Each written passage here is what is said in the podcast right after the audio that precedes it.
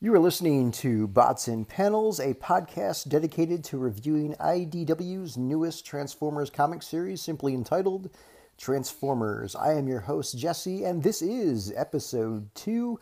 And in this episode, we will be reviewing issue number two. Uh, so if you didn't listen to episode one, uh, I'm not actually reading the physical version of the comic, I'm actually reading the digital version uh, on Comixology on my uh, HD Kindle Fire, uh, the 10 inch version. Uh, the 10 inch version, by the way, is pretty ideal for uh, a comic. Um, it's not quite exactly the same size as a comic book, uh, but overall, it's it's relatively close. Um, so you can read it either full page at a time, or you can zoom into uh, a panel and kind of read it panel by panel. I've done both. I think I actually prefer the full page, just so you can kind of get the, the full context of everything um, as you're as you're reading. But so that's how I prefer to read it. So, anyways, uh, on to uh, issue two here. And actually, let me take a little step back before I get to issue two.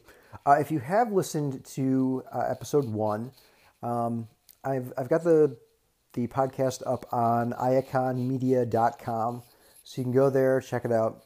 Uh, but if you happen to listen to this on Anchor through the Anchor app on your uh, smartphone, uh, give me a shout out, leave some feedback on the Anchor uh, app. Um, I'm actually looking to include uh, some listener feedback inside future episodes. So I'd really like to hear your thoughts on issue two. Um, so if you have any thoughts you'd like to share, go ahead and leave a comment. And again, if you use the Anchor app on your smartphone, you're able to leave an audio comment that I can then include in the next episode uh, of this podcast. So let me know your thoughts on issue two, and I'll include those in the next episode in which I'll be reviewing uh, issue three. So, again, uh, head on over to your local app store, uh, whether it's iOS or the Google Play Store. Look for the Anchor app, download it, um, look up the Bots and Panels podcast, and go ahead and leave me some feedback on uh, issue two because I'd really like to hear what everyone else um, kind of thinks about the, the series so far. Um, additionally, if you'd like to subscribe to the podcast, you can do that on most major platforms now. So the podcast is now out there on um, Apple iTunes, it's out there on Google Play.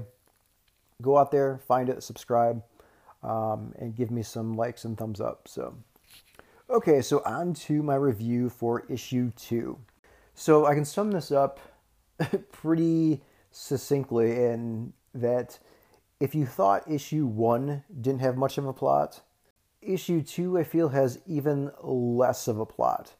Uh, now, if you had listened to episode one of this podcast, I did say that issue one had, um, how did I describe it? It sort of had, it planted seeds to uh, storylines that I would be interested in learning about, storylines that I'd be interested in seeing play out in, in this particular series. I was hoping that by uh, issue two, we'd see a little bit more meat to the story. But I'm afraid the little tidbits uh, of the plot that we do have here, very, very, very thin. We're, like I said, we're now two issues in, and it's barely keeping my interest. So I don't know if I'm going to stick it out till the very end of this series. I'm going to keep reading it, but we'll just kind of see how, how things go. So before we actually get into the story here, um, I'm, again, I'm looking at the digital version of the comic. Uh, one thing they did include, which I do like, is a page that says story so far. So it essentially kind of sums up the entire issue one in, let's see, it's three, five, six panels. Essentially sums up the entire, what was the first issue, 34, 37 pages, into six panels. I mean, if that doesn't tell you that there's essentially almost no story uh, in issue one, I don't know what does. So, just kind of recap, we're introduced to a new character. His name is Rubble. Uh, he is uh, kind of taking a trek across Cybertron with uh, Bumblebee, and uh, they're looking for Brainstorm. In the meantime, uh, Megatron meets with Orion Pax uh, to talk about a rally that's coming up for the Ascenticons, and that's pretty much it. So this issue kicks off with again, we're looking at the character Rubble. He takes up an entire the entire first page of the story here, and it, that's essentially made up of five panels. And at this point, I really don't care about this character um, so much so that to dedicate five panels to him, I feel like it's just a complete waste of a page. Our, our second page here, uh, we do see some more familiar faces.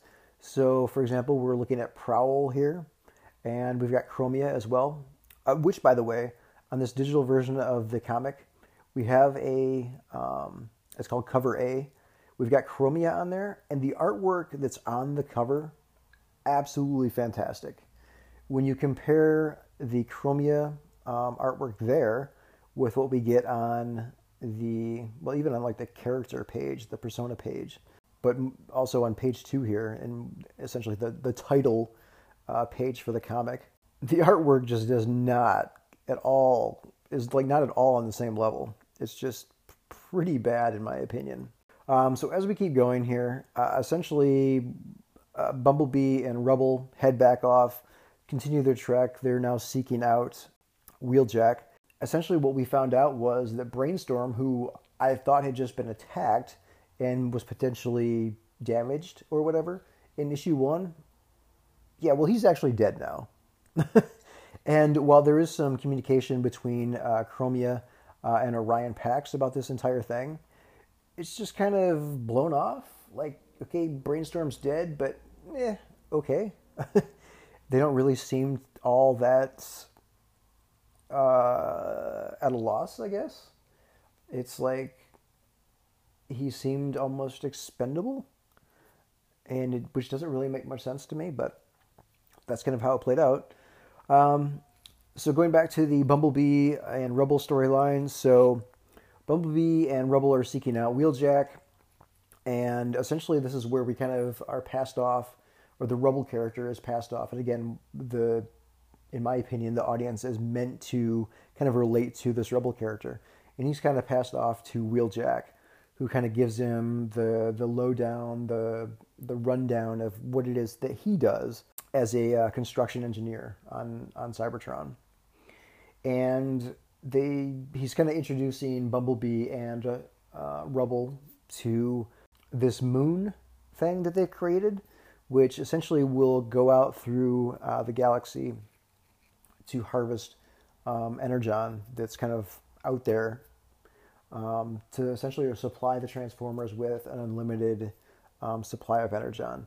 Now, the question for me is, okay, that's an interesting idea, but why go through all this trouble of trying to track down or creating, um, you know, creating technology to harvest energon? Like, why not see if you can find a new power source? Um, but that's just me. So, anyways, uh, Bumblebee essentially leaves Rubble with Wheeljack, and at that point, Wheeljack is really just playing uh, babysitter. There's one whole page where essentially each of the different panels is Rubble uh, doing different tasks, and you see him screwing up. You see him doing good in some things, but essentially, it's it's really just keeping him busy uh, Wheeljack is really just there to, like I said, play babysitter. So, anyways, Bumblebee comes back, and the moon uh, harvester thing is about ready to leave the uh, Cybertron atmosphere to head out into space. So, Bumblebee and Rubble decide to head up to, uh, I guess, the nearest rooftop uh, and watch the thing launch. Meanwhile, at Tarn, which is where uh, the Ascenticon rally is going to happen, uh, we see Megatron kind of start his his speech, where in which he's talking to the Ascenticons, and as he starts giving his speech, all of a sudden there's some sort of attack on uh, him and Soundwave, who are kind of up on, um, I guess it's almost a stage. It's, it's at least a raised platform, and essentially that really pisses him off, and he's he's wanting to know, you know, who's doing this, what's going on. So there's actually a panel that really kind of made me laugh in which he's kind of like hulking out, kind of raging out, and he's like smashing through the walls at this point. And that's kind of the end of the issue. It just kind of dies right there. It's like, oh, and I, will actually read what Megatron says here gone, gone. But there will be an answer for this. I will have an answer. And then it says to be continued. So, really, from my opinion, uh, Orion Pax really had no no reason to be concerned about this rally because in what Megatron was saying, it didn't really, you know, rile anyone up. Like there is a, ch- a crowd that's chanting yes to some of the things that he's saying, but we get one panel of that. Like they're not really, uh, at least from what I'm seeing here, kind of like rallying behind him in any grand way. Uh, and then he's attacked up on this raised platform, this stage area, and we don't know who that is. Uh, we don't know if it's a, a, a, fellow Ascenticon. We don't know. You know, we don't know because um, at this point we, we don't have the Decepticons. It could be an Autobot, but we have no idea. Um, and the story, like I said, just kind of ends there. Uh, overall, very very weak story, and I was hoping, like I said, from going from issue one to issue two issue one had some seeds planted for some interesting storylines and ideas. I was hoping some of that would start to get fleshed out here in episode. Uh, sorry, in episode in issue two. It's just not there. This story is just dragging on way too slow. Uh, I'm someone who let's take like a Netflix series for example. Uh, it's it may be like it'll say just like a brand new series. I'll give it a I'll give it a shot. I'll give it a go but you've got very minimal time to hook me. And I'm talking I'm talking minutes within the very first episode. If I'm not hooked at that point, I'm not going to continue watching that series, regardless of of how good the series may or may not be. If you don't hook me right then and there, I'm just going to just pass it on by and continue on to the next thing. And I feel at this point in issue two, I'm just not hooked at all on, on where this story may or may not be going. It may go in fantastic places. It may go in places that I think are really uh, interesting. Uh, in fact, I, like I said, from those those seeds that were kind of planted in issue one, I think there could be some very interesting stuff that's essentially happening with happening with the Ascenticons because we have the Autobots, we have the Ascenticons. There's a number of different factions that are on Cybertron but from what I can tell, we don't have the quote unquote Decepticons yet. So I think I think there's a lot of interesting stuff that could kind of play out around these different factions on Cybertron. I just feel like the story is just playing out way too slow at this point. And this rebel character, again, he's he's supposed to be how we as the reader are kind of pulled into the story. It's just not happening for me at this point. Um, so I'm one thing. I'm glad that this is not a weekly uh, series. Um, this is bi-weekly, so I really only have to read two issues a month. But I'm, I'm hoping by issue three, if things are not picking up, I really don't know if I can stick with this. Uh, I may end up changing this podcast into something else. Uh, it, it, will definitely be a, a comic related uh, podcast but if I if they can't keep me hooked by issue three, I'm afraid I may have to jump ship here. But again, we'll see how it plays out. Uh, so those are my thoughts on issue number two. Uh, again, if you are listening to this and you want to give me your feedback on issue two, please download the Anchor app. Um, search for the Bots and Panels podcast on there, and go ahead and leave me a message. Leave me some feedback. Give me your thoughts on uh, issue two here, and I will include those in episode three. All right, so that is it. Those are my thoughts. So, till next time, this is Jesse signing off.